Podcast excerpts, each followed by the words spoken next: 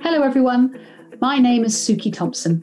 Welcome to Reset, the podcast, a place for you to get some inspiration and advice to help you live a more fulfilling work life.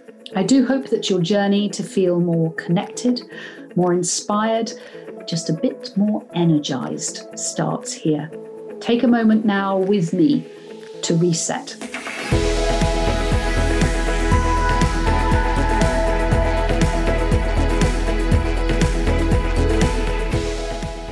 I hope, like me, you've had a great break this summer and a chance to really reset. We have a great season ahead of us, and it starts right now. But first, I want to give you a trigger warning. We cover in this week's episode a conversation surrounding suicide. So if you or someone you know are impacted by this topic, please see the helplines and resources below. This week, I'm joined by the inspiring, brilliant, and brave Emma Woods.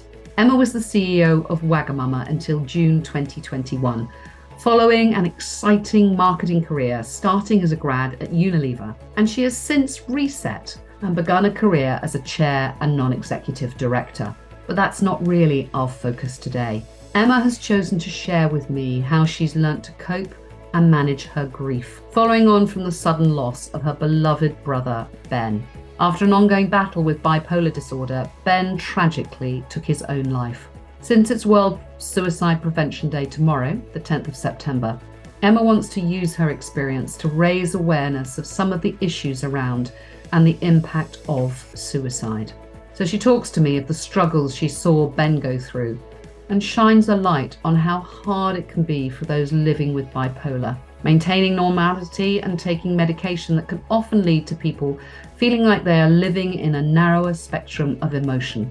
I think for me, one of the most important lessons I can share with you from this conversation is to really remember to ask somebody not just once, but twice how they are feeling, and never be afraid to ask for help. If you personally or know someone who's struggling with any mental health difficulty or having thoughts surrounding wanting to end their life, please use the helplines that are given below. So, on to the conversation.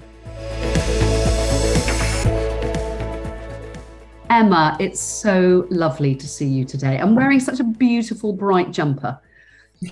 Yes, well, we're going to be talking about something quite emotional, so I thought I'd wear happy clothes. yes. yes, you know, we are. We are going to talk about tough things. And, you know, I always feel, I don't know about you, I feel sort of slightly nervous, only because I think for me, it's much more difficult for you. But I want us to be able to have a really good conversation. And so, you know, we are going to be talking about suicide today. Um, but I, I want to be able to help you tell the story and hopefully to help a lot of people and, and share a bit of your journey. So I wonder how you're feeling today. Um, kind of mixed, really. I mean, I want to do this um, because I think it's important that we do raise awareness of suicide. There's still so many taboos, and I, I wrote an article on LinkedIn this time last year and was just overwhelmed by how many people reached out and said. Um, uh, that it had meant something to them. So I want to do it. Um, but uh, I'm just not sure how I'm going to react. And if I have to yep. go off and have a sob it's halfway through, you'll have to forgive me.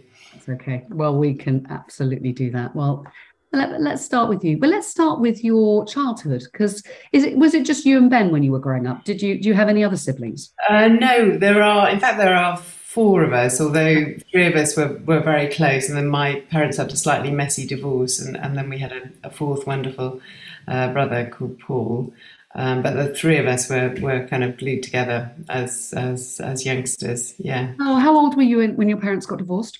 So my, um, I think I was about six. It was kind of going on for a, a, couple of years, so it probably happened about five or six. So very small, really. When you, well, yeah, when you about it. It's young, isn't it? Because you don't really remember very much else. I don't think. No, it's definitely very formative, and I think that's one of the things that kind of I've come to realise um, over the years, but especially since um, Ben's death.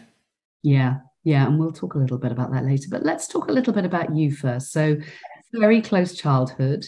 Um, and then you went into actually quite a sort of spectacular marketing career before you then became chief exec of Wagamama's. How did that all happen for you? Um, so I did uh, psychology at university um, and really enjoyed it. Um, was taught by some fairly amazing people at the time, although I didn't realise. So people like Richard Dawkins. I stumbled, was probably wow. Um, uh, a little bit sleepy into t- tutorials with him. Um, he, for those people who don't know him, he wrote The Selfish Gene. So really leading um, some, mm. some, leading thinkers, and um, it really kind of unlocks a sort of fascination in behaviour change, and and in fact how difficult it is to affect behaviour change.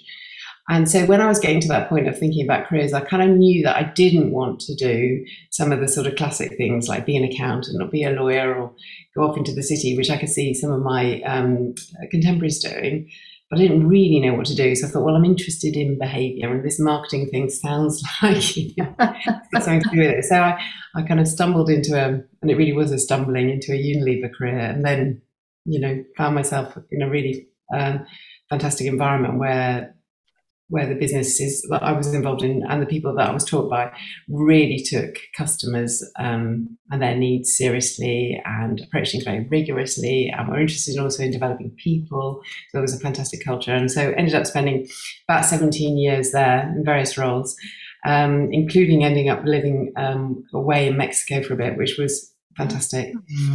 Um, and then kind of came back and thought, well, actually, I want to work on on products and propositions that are kind of further up Maslow's hierarchy of needs. You know, there's only you can only get so excited about marketing margarine and tea.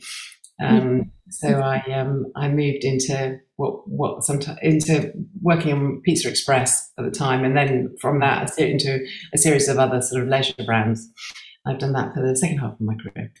Yes, and then you did that transition that so many marketers talk about. I'm not sure that many marketers are actually capable of doing, let alone actually achieving. But you went into Mag- Wagamama's and you ended up running Wagamama's.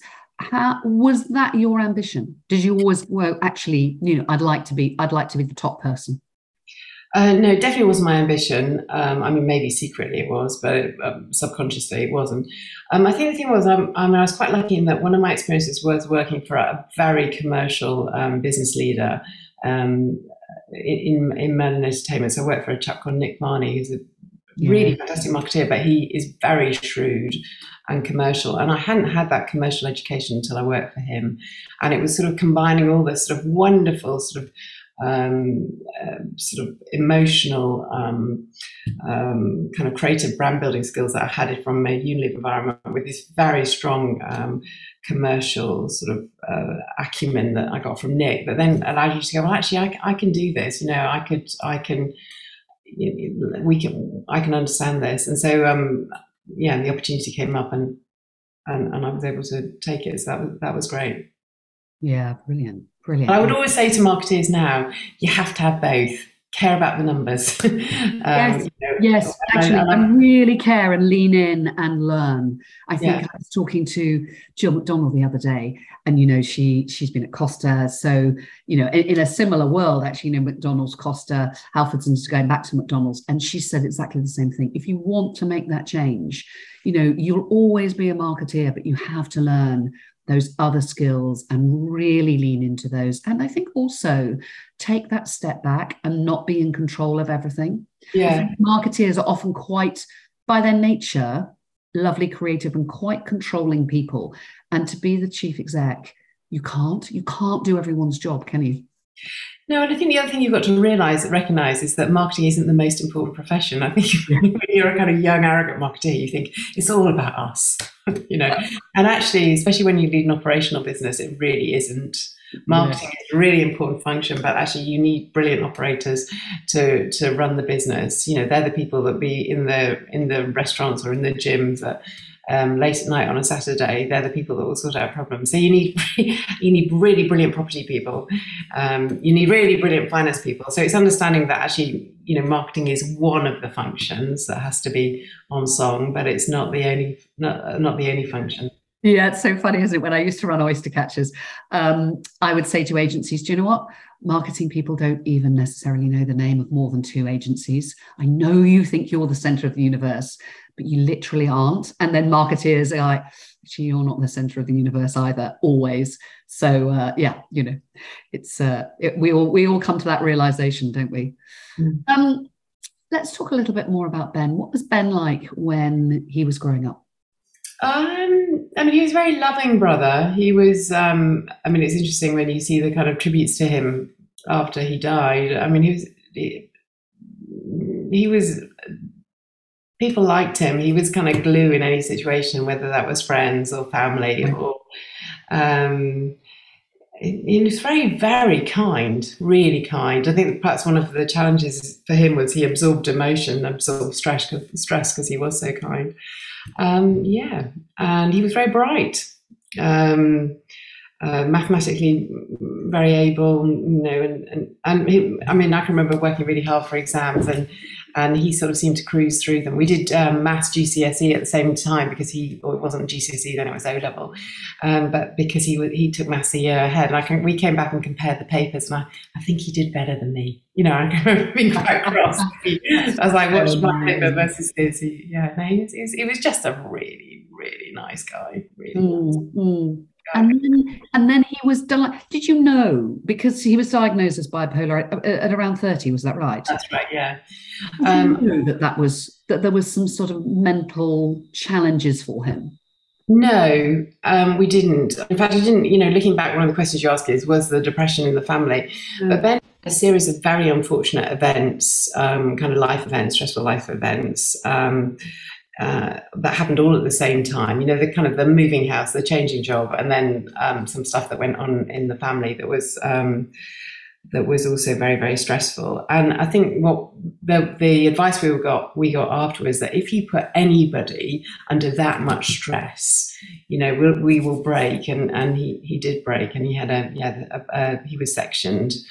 Um, it was the only time he was sectioned, but he was sectioned when he was about 30, which is utterly terrifying. Um, for, for, for anyone who's not um, seen it and for those people that have sort of walking into a, um, a, a, mental ward and you really admire the people that look after people in, in that condition. Um, yeah so that happened. But then he was actually um, really well cared for and put on good drug um, good drug regime and he seemed to manage to live with it. Um, the thing with bipolar, though, for, again, for anyone who doesn't know, is that you'll go through cycles and you'll have other episodes, and almost by default, or at least Ben found would want to come off his medicine. You know, he'd, he'd kind of every three or four, every three or four years he stopped taking his medicine because he felt he was in control, and then and then there'd be another another um, um, event, none of which were as extreme as the first one. Right, it's strange that, isn't it? Because you often hear that that for some reason, I suppose we're all the same, aren't we? We don't really like being on medication. It's drilled into us when we're young that we don't really want it. All the side effects. Did he have side effects from the medication? Is that what was making him want to come off it?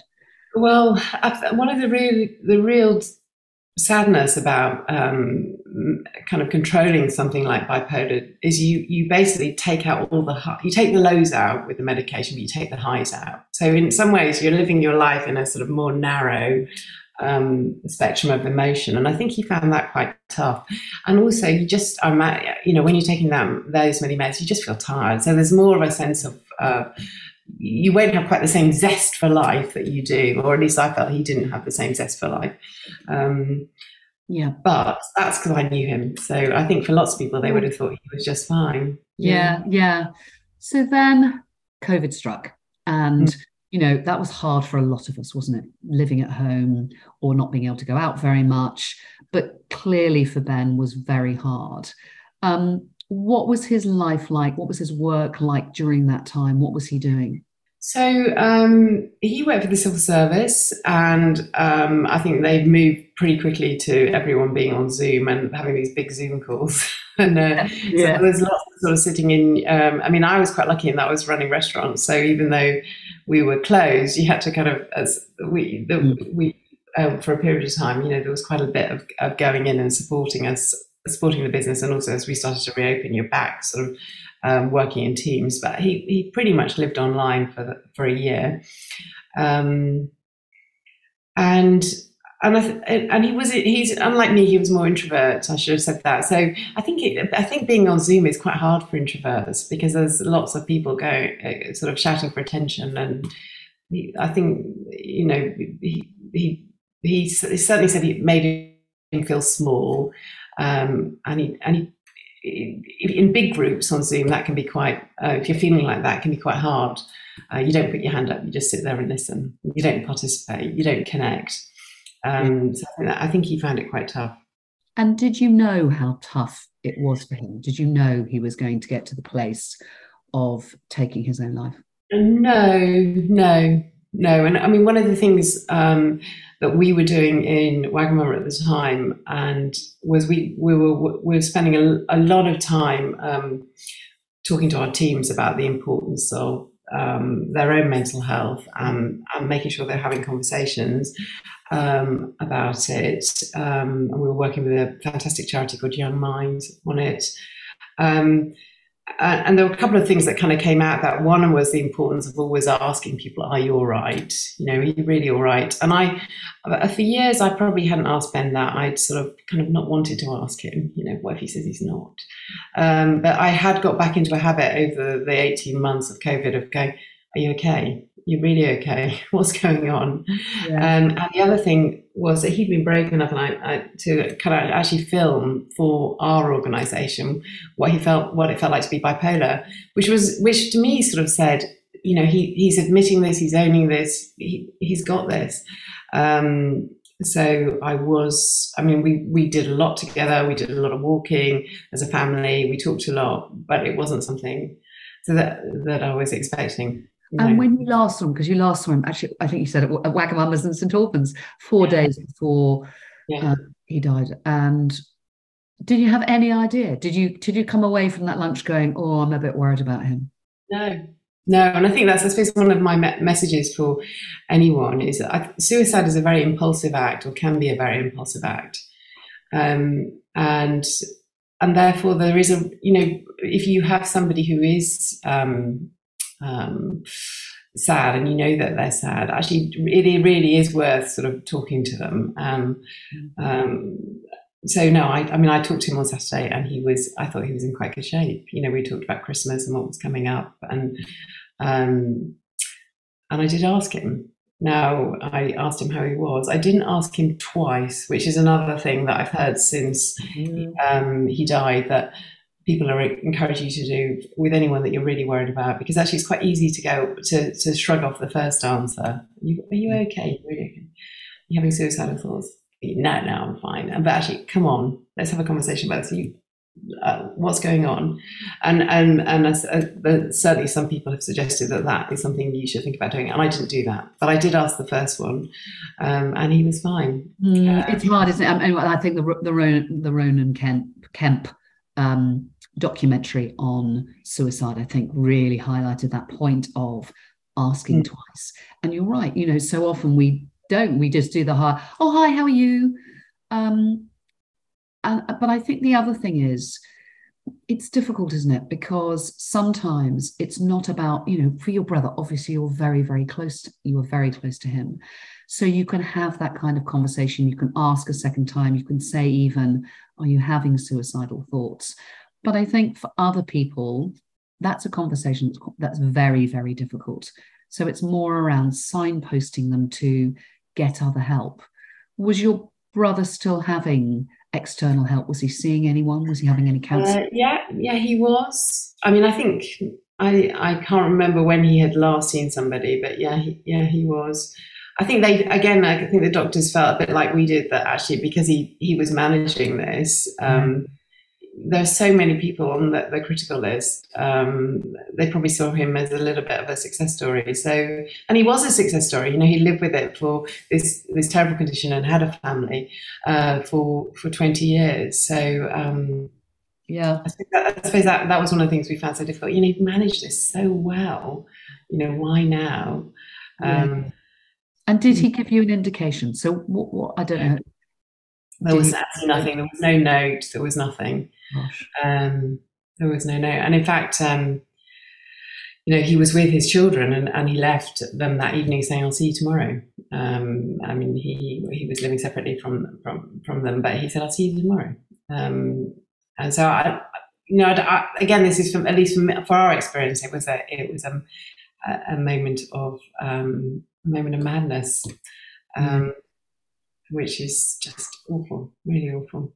And it is so awful, isn't it? Because you know, and I think you know, in the movies, everyone leaves a note, don't they? But ninety percent of particularly men that take their own lives don't leave a note. They leave no indication. There's no kind of big, this is why I've finally done it. This is the, this is the moment. Yeah. And I love you desperately, which would be really yes. helpful to know, but no, but no, no. So, uh, I mean, how did you hear? What happened? Um, so my um, sister rang and she just said the worst things happened. And then, I mean, I, I guess you kind of know. Gosh. I mean, at some level, you've always known that there was a risk. That's all she said. And I can remember um, you kind of let out a scream. But yeah, um, it was uh, the police found him. He'd um, he hadn't turned up for some of these uh, said and mentioned Zoom calls, and work had called after a while, um, and the, the police found him in his flat. Yeah. Mm. Hard. And you were, well, presumably at work, pretty busy at the time. Yeah. So we were, I mean, we were, we are having, it, it was, it was at the end of 2020. So we were into we were about i think we had come through the second lockdown which was in november we just opened up do you remember there were those sort of really bonkers weeks where different bits of the country were in different tiers in the well, i do i do because my daughter was at university at exeter and we went to pick her stuff up on the way to Cornwall, and the only restaurant that was open was Wagamama's. So we were like, well, thank goodness for Wagamama's actually opening. So we remember it so well. Yeah, so we were kind of busy trying to kind of um, keep the lights on. Um, and and uh, and keep the business going as much as possible. There were huge cash pressures on the business at the time. Um, so whenever we were able to open, we were, were, doing it. And there was this sort of uh, crazy sort of jigsaw puzzle of some countries were on some bits of the country were on this sort of these restrictions, other bits of the country, and we were kind of so all of this was was nice for people who like problem solving. We were quite keep was very sort of occupied by that. Um, and then it was, and then almost immediately after his death, the country sh- essentially shut down, didn't it? Again, yeah. um, I mean, in the first instance, we weren't allowed to um, have Christmases together, and then in the second instance, we went into a lockdown in January. So I had, um, I mean, in retrospect, I think it was probably helpful that that happened because um, you know, so Christmas was on my own with my family, my immediate family, and you're just so sad that you just you kind of don't need to pretend that anything is is okay because it's not okay. Mm. Um, the challenge bit for us, and I think why so many people um, found the whole Partygate is, issue so hard, is that you aren't able to grieve as a family. You're not able to have a funeral as a family, or you weren't in that that period, and that really is quite important. I think in terms of sort of coming to terms with it. Um, and, and, so he was buried in January, but um, it was, you know, we were all masked up. There were there were six of seven of us that were allowed to go to that went to the crematorium afterwards. I mean, it was really, oh, really, really tough, really tough. Um, yeah, and and then um, and then we were into um, um, into year two of of COVID. Um, yeah. And at what moment? So you were you know, I spoke to Pippa Glucklich actually about a year ago, whose husband took his own life. And she said she heard and then she went back to work. She was at the time running a massive agency and she actually went to Germany and did a pitch and then kind of did the work because she was in such shock. And then she came back and just went, Well, literally, I can't do this. And then she took a year off work. Um, I wonder what that was like with you. What what what happened with you? And it's so different because of COVID and everything else. Did you immediately take time off work? At what point did you then decide actually I'm going to stop? Um, no, you, I took a little bit of time just um, because it was Christmas yes. and um, but no, no, I, I, didn't. I mean, I think the kind of the key thing for me was um, I I've been working with Wagamama with a bunch of fantastic mental health campaigners. So I reached out for help.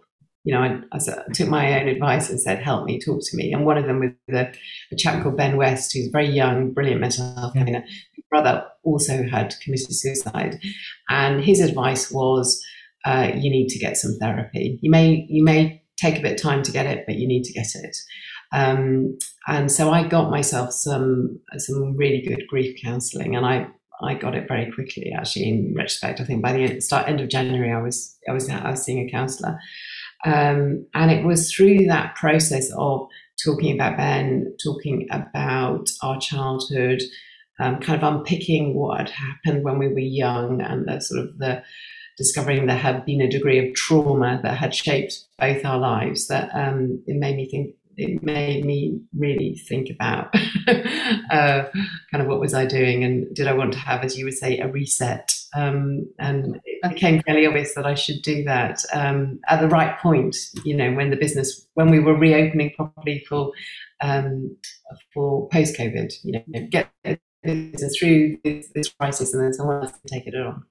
Tell me about that reset because um, you know, if if you, I kind of imagine I'd go if I was in your place, I'd go there for grief counselling to try and get over Ben's death. But then you're finding out a lot of stuff about yourself, yeah. and then you're clearly not just listening, you're actively thinking, participating, and then resetting your life because of it. That's that's quite a big thing, isn't it? Well, I think the thing that about now, because I've had lots of uh, great kind of coaching work over the years, the thing that made this different, um, and, and, perhaps why I was listening harder, was I was so vulnerable, and I was so open to um, open to uh, needing to sort of. I was hurting so much. I mean, grief is something I've never experienced before. I've been sad, I've been disappointed, but I've never felt grief, and grief is just it takes your breath away. Um, so the therapist sort of unpicked the fact that, and I've listened to lots of your of your your participants, so I know this. She unpicked the fact that we had, I was the oldest, we'd had a fairly difficult childhood, and as a consequence of that, I had moved into kind of protecting my brother, probably when I was five or six, and um, that's not a role that a child of five or six should have. Um, now, it gives you loads of good stuff. It gives you drive. It gives you um, the desire to um, take responsibility. It gives you the desire to fix things. But it also um, comes at a huge cost. It comes at a cost in terms of um, your ability to be relaxed and um, in some ways you have not dealt with the pain of, of, of childhood you, you fill your life you're really you want to be a super per, superwoman um, or superman yeah. um, and um, when as soon as she kind of started to unpick this, it just was like kind of a weight lifting, but it also meant that you suddenly didn't have the energy to go. Your whole your whole modus operandi of how you have been so effective had was being challenged. So, um, and then the other bit that came out of the uh, the therapy was sort of thinking about the uh, relate the kind of relationships in your life and the and the way you played relationships in your life and um, and what were the most important relationships in your life. And I, re- I loved working at Wagamama. I loved leading uh, the business, but that what I was I was filling my life with it. Um, I um, especially when you run restaurants, it's a six day a week job. Um, you, you know you have to be on your phone on Saturday night because there might be an incident. Um, and it, again, it, well, you know, where was the space in my life and my relationship with some of my children, or the relationship with my son, or um, the energy that I for kind of going to support my mum. Where was it? And it wasn't there.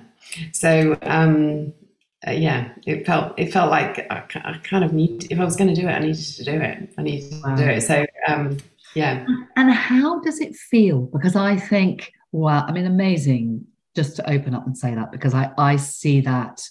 Well, I've seen that myself, but I see it in other people as well a lot but most people don't have maybe a moment like Ben to really self reflect, um, or they leave it too late, or they actually just carry on and don't want to acknowledge it.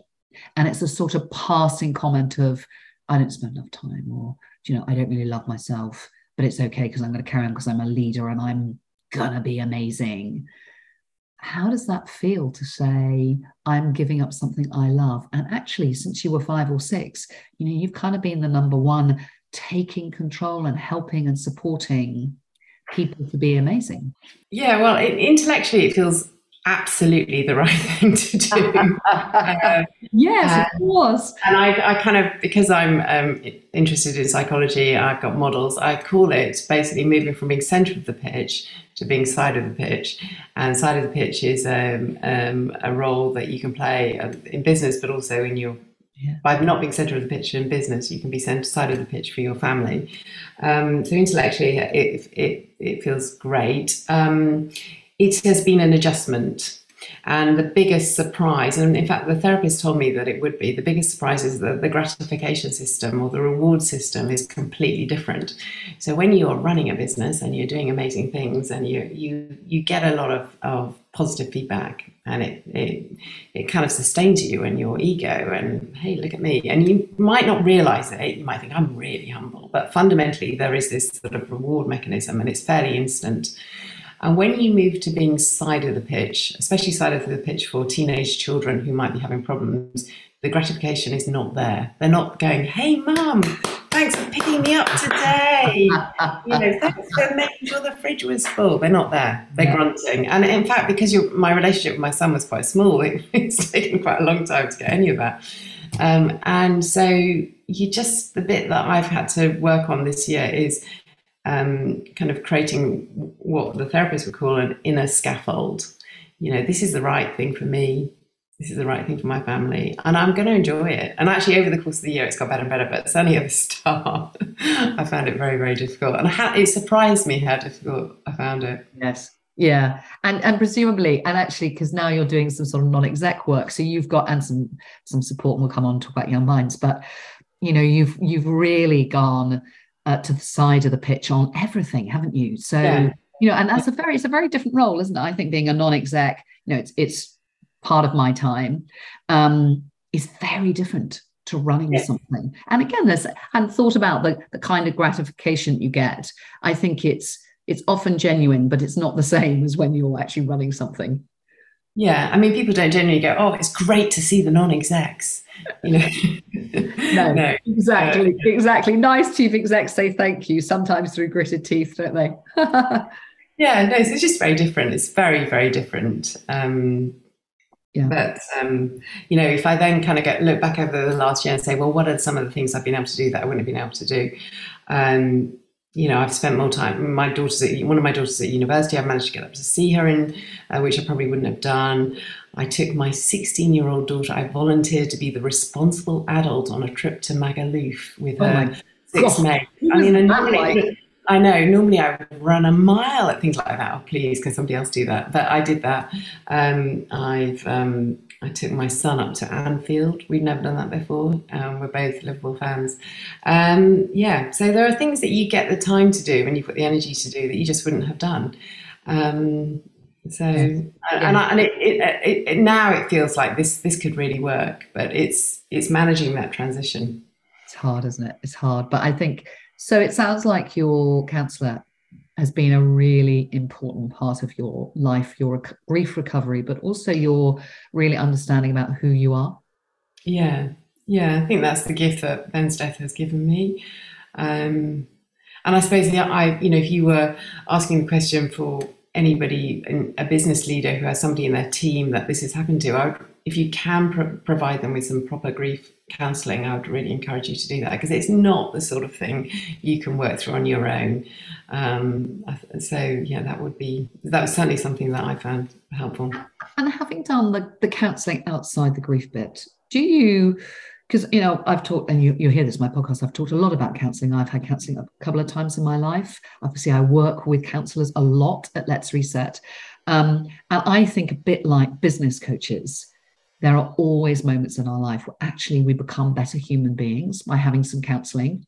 I mean, not to the American kind of, oh, we should have a counselor alongside everything else, but I genuinely think it makes a big difference. And I wonder whether now you've done some of that work, do you sort of wish you did it a long time ago? Um, well, actually, Unilever was a fairly amazing. All the businesses I've worked in actually have been fairly amazing at supporting individuals' growth with some form of coaching slash counselling. Um, so, um, you know, Unilever invested quite a lot of money in in um, uh, Steve Radcliffe and his coaches, and we did a lot of work on on how you kind of get in touch with, with what's in, what drives you in order for you to contribute to what drives the business. Um, and then moving on into um, some of the um, private equity businesses I've been involved in, actually, they're really interested in growth. And good private equity businesses uh, believe that you know you get the best out of individuals if they are uh, sort of in kind of top performance mode, and that that often involves sort of bringing in um, clever people to support. So I've I've been quite lucky. Um, so a bit like you, though, I think it does help to kind of keep going back in uh, in some ways. And this, I think, this bit was so powerful because, well, one, the counsellor was was properly first class, you know, and trained as a specialist in this area. Been there, done it, got the t-shirts, seen lots of people that have gone through. Yes. Um, but the other thing was this thing about, um, you know, uh, I kind of had to, I had to look deeper. I mean, somebody that I had grown up with alongside had just killed themselves why them? Not why not me? You know what? What? And and there, was there something lurking that I hadn't that I was burying really hard? So I had to. Well, I, I felt I had to. Um, yes. And, and and have you? Because I think one of the difficulties, I I have you know I've had lots of conversations with people who are very close to somebody who's taken their own life. I've seen it myself. It's not something I've ever felt personally. I but I can see uh, how close people can get there. And I wonder for you, have you either ever felt it yourself, or do you have a different insight into suicide now because of of Ben and the, and just perhaps what takes you from being okay, this is not a great day, or this is not a great week, to really being in a place where you think that that's the solution? Uh, I don't think I've got, I haven't ever experienced it either. I haven't ever felt that sort of sense. I suppose the thing that I've learned through the, the experience of Ben is it's much more common than I thought. You know, I thought it happened to people who were really unwell. Um, and obviously my experience with my brother, but then also the, the, the number of people who have talked to me and said, well, you know, my father took his life or my uncle took his life or, um, uh, and, and we did, weren't expecting either. You know, it's, it, and you read the stats, it's, it's, it, it has touched too many people. Um, so I think that that's that's definitely the thing that shaped me, and, and it makes me much more kind of conscious of that when thinking about how we support people who are suffering from depression. And it's interesting, isn't it? Because it is still such a stigma. I mean, you know, right down to the words we talk about. Well, we don't now because the wording I think has been changed. But you know, committed suicide you know com- that that's that's a criminal offence it's it's not we don't talk about in that way or or hopefully we don't um, we don't you know if you think of the number of cancer ads you know when i first got cancer 13 years ago people sort of talked about it a bit but definitely when my grandmother died nobody talked about it it was a terrible thing but we don't see really that much are still around suicide and it is the biggest killer of men under 40, isn't it? We know this stat. Um, why is it we still find it so difficult to talk about? Oh, I don't know. I mean, I think this is why doing what today is about is so important. Um, you know, you, are right. Even asking the question, "Are you feeling? Have you, are you having suicidal thoughts?" You know, which is the really important question. You know, even that seems like a it seems like a difficult thing to ask. Um, I don't know. So we, I mean, what what encourages me is we've made so much progress in the last thirty years in terms of the way mental health issues are accepted in a work environment. There's so much more openness about it. So I think this is just a, another step on. Yeah. Um, yeah. And we should be. There's no reason, given that everybody's sort of commitment to to to um, to this, that, that that won't happen. Yeah. I hope so. It's interesting. I'll come on and ask you what people can do specifically, but I, I am always fascinated every time. You know, and our work is around well-being linking to performance. We don't really, you know, we don't go down the big mental health route. It's very important at work, as you said. You know, businesses are much more aware now of giving counseling, grief counseling, all sorts of psychological help and support to people that need it for that percentage of people. But we're very much around, you know, how can you go from a five or a six to an eight or a nine and how does it link to your performance all the stuff you talked about the brilliant stuff they do at unilever for example um, but i am always fascinated at the end i can guarantee almost every workshop a few people will feedback and say I really don't think we need to talk about this at work. And mm-hmm. you know, oh God, absolutely. I don't think we should talk about this at work. I don't think we should be made to talk about this at work. And, and you know, we're not having big, heavy conversations. People don't have to reflect. They don't have to talk about themselves. And inevitably, I can look, and certainly our mental health specialists who are brilliant, they can look around the room and go, you know, you are the people that don't even want to recognize that you could perhaps have a problem. Um, and they are the ones that don't even know. They don't know they're close to burnout. They don't know that actually feeling kind of rubbish every day is not only something they don't have to go through, but something they could do something about. Mm. But they don't want to talk about it because I don't know why they don't want to, because it's because it's hard and because we haven't been brought up to talk about that stuff necessarily. Mm. Mm. I'm quite encouraged by our children, though. I think our children are better. Oh, yes, they're very different. So maybe maybe this is just a generational thing. Um, and they're also pretty good at supporting each other. Um, they support each other when they're, they're down. So um, yeah, yes, but yes. There's definite, definite, definite um, uh, hope. I think. I think so. So, so tell us, you know, what are some things that you have reflected on, you've learned from young minds that we can do, particularly to think about this, to look after each other? So, I mean, there are two groups of people that are most at risk of suicide. One of them is the middle-aged men that you've talked about, but the other is young um, people, um, particularly sort of making that transition from sort of teenage into adulthood. Um, and I have had the great privilege of working with this fantastic charity called Young Minds. I mean, there are lots of great mental health charities, Mind, um, the Samaritans, but um, Young Minds specifically focuses on supporting young people, um, supporting teachers, and supporting parents.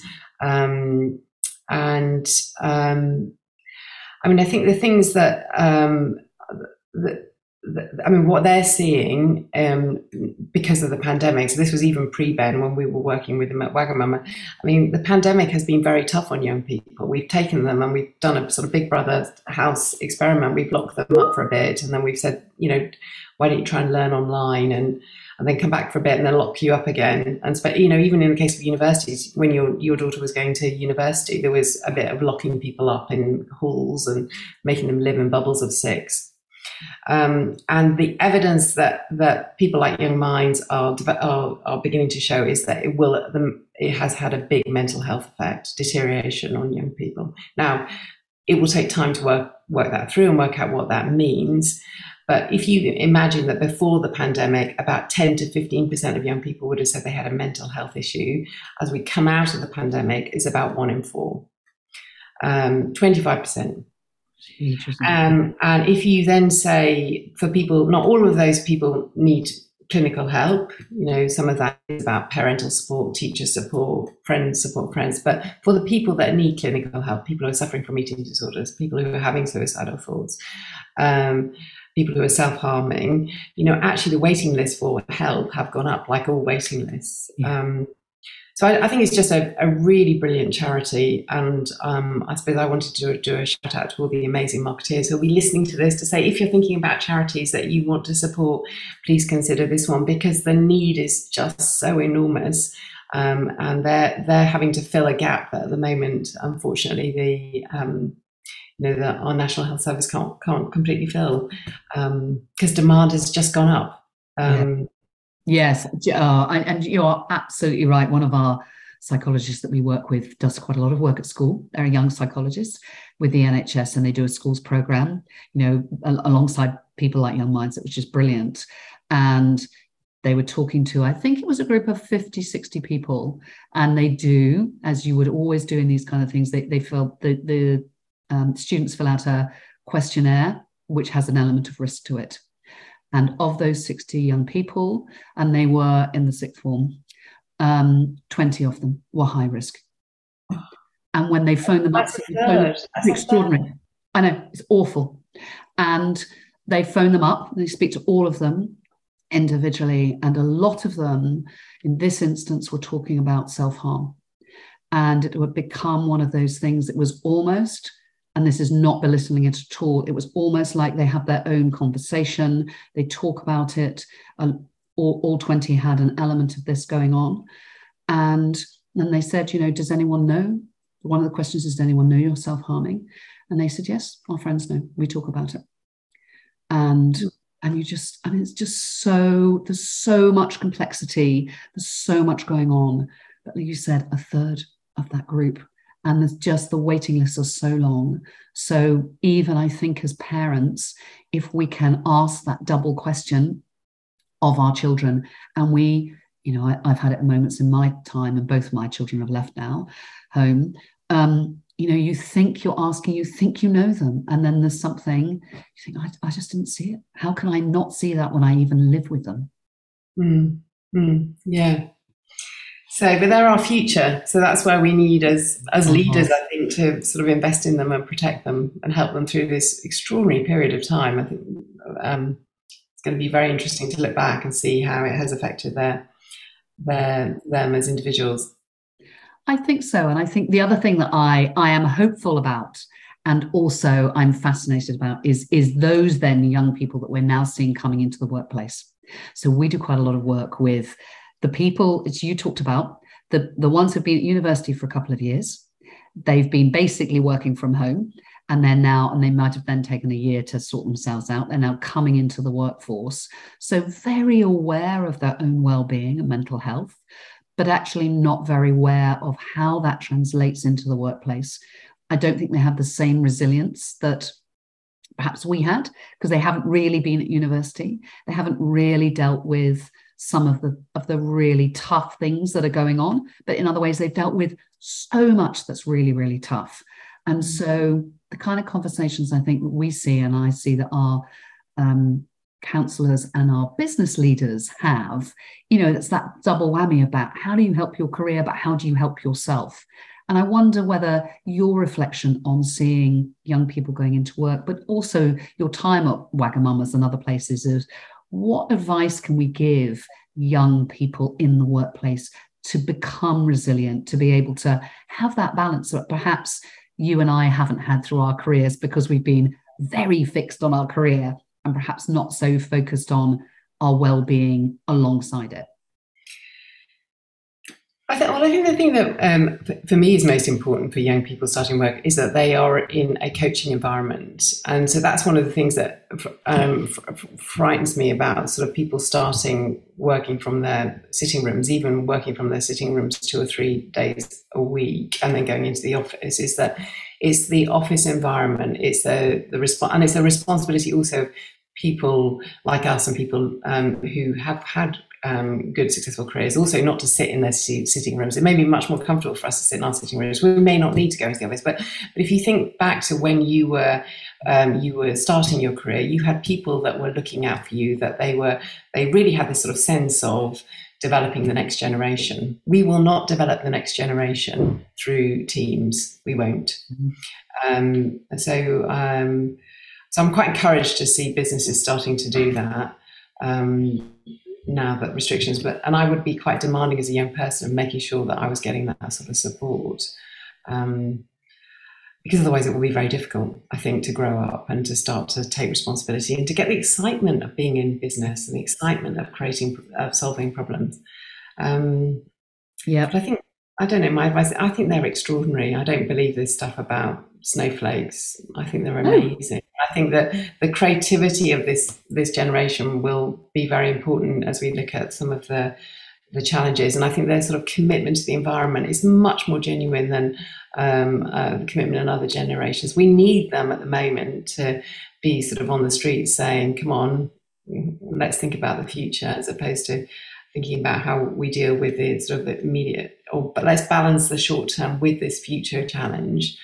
Um, yeah. actually, I think I completely agree. I think in a way they are so committed and they see so many challenges that the bit I, I try and say, you know, actually works fun. You know, mm. if you take a break and go for a coffee with someone or you go out for lunch, that's okay. You can do that because again, they've been in that environment where they worry about a lot of things, they're trying to do a lot of things, and they've been at home for most of the time. So they don't know that you can actually have a laugh you know, mm-hmm. and you can, it's a marathon, not a sprint. And, you know, when we, well, I don't know about you, you probably, well, you, you had a much more grown up job. I was in an advertising agency, but, you know, we, we had a lot of fun. We had a lot yeah. of laughs. And, you know, it's a very sociable environment and we have a, we, we do as much socializing as we do working hard. And I think, you know, everything is much more commercial now, and that's good, but you can still have fun. And I think some of that is difficult again on Zoom. You don't, you know, you might have the old quiz and stuff, but it's not the same as being together and just having a laugh or having a chat about nothing other than how are you today? Or what are you looking forward to doing yeah. outside work in the next yeah. week? Yeah. Well, it was quite interesting going to work in Mexico actually, because in um, I remember turning up in Mexico and the um, and being slightly frustrated that no one turned up for work on time. They all wandered in at ten o'clock and then they went off to have a coffee, and then about about one o'clock they all went off for lunch and they sat there. I got and I was sitting there with my sandwich at my desk, and about, after about a week, my um, secretary explained to me that actually it was the culture, and I needed to get with the program. And a big part of of getting a team to work effectively was spending time socialising, and you had to have lunch. You went out and you sat in the uh, the canteen, and you had this lovely um, two course lunch and he talked. And then he came back and said, Right, folks. yes. and, uh, uh, it, was, it, was, it, was, it was exactly as you say. You have to have the connection in order to, um, you have to, to facilitate the, uh, the, or to inspire the desire to, um, to, to, to, be successful. Yeah. And have those different kind of conversations. We were in a workshop the other day with a with a lovely client, and one of them afterwards said, "You know, I've worked here for six years. We've never had a conversation like this in six years, and, I love this business. I love this yeah. business. I love the culture. I love the people. I've just never had this kind of conversation, and it's made such a difference. Yeah. Um, you know, that's a joy, isn't it? I think it's great that we can have, you know, to bring this around full circle. Really, it's very important that we have conversations that are chatty and fun and nice, but actually at work as well as at home, we can have more difficult conversations and they can make a real difference. And I know, you know, one of the things that Roman Kemp always says is at the end of his speeches, uh, think of three people today who are in your colleagues or your family or your friendship set and reach out to them and ask them twice, How are you? And you will be surprised at learning something new about mm. those and yeah. you might just make a difference to somebody's life. Yeah, absolutely. Well said. Well, Emma, thank you so much for talking to me today. You know, uh, ben, ben, sounds like a very special man, and uh, you know, I'm sure you will all miss him. He will be in your hearts forever.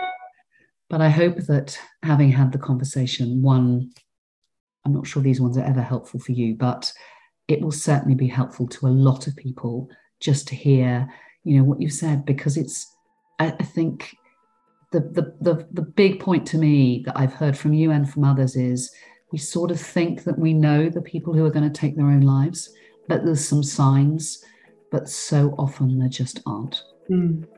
Mm. No, you're so right. No. Thank you, Suki. Keep doing Thank your amazing work.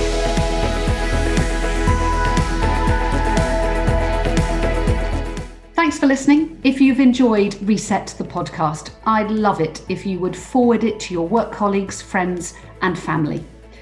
Reset the podcast is a Let's Reset and Advertising Week global production. Executive producer is Richard Larson, with me, Suki Thompson. Thanks to our sponsor, Lyre's Non Alcoholic Spirits, and voiceover artist Talitha Penny. Music provided by Audio Network.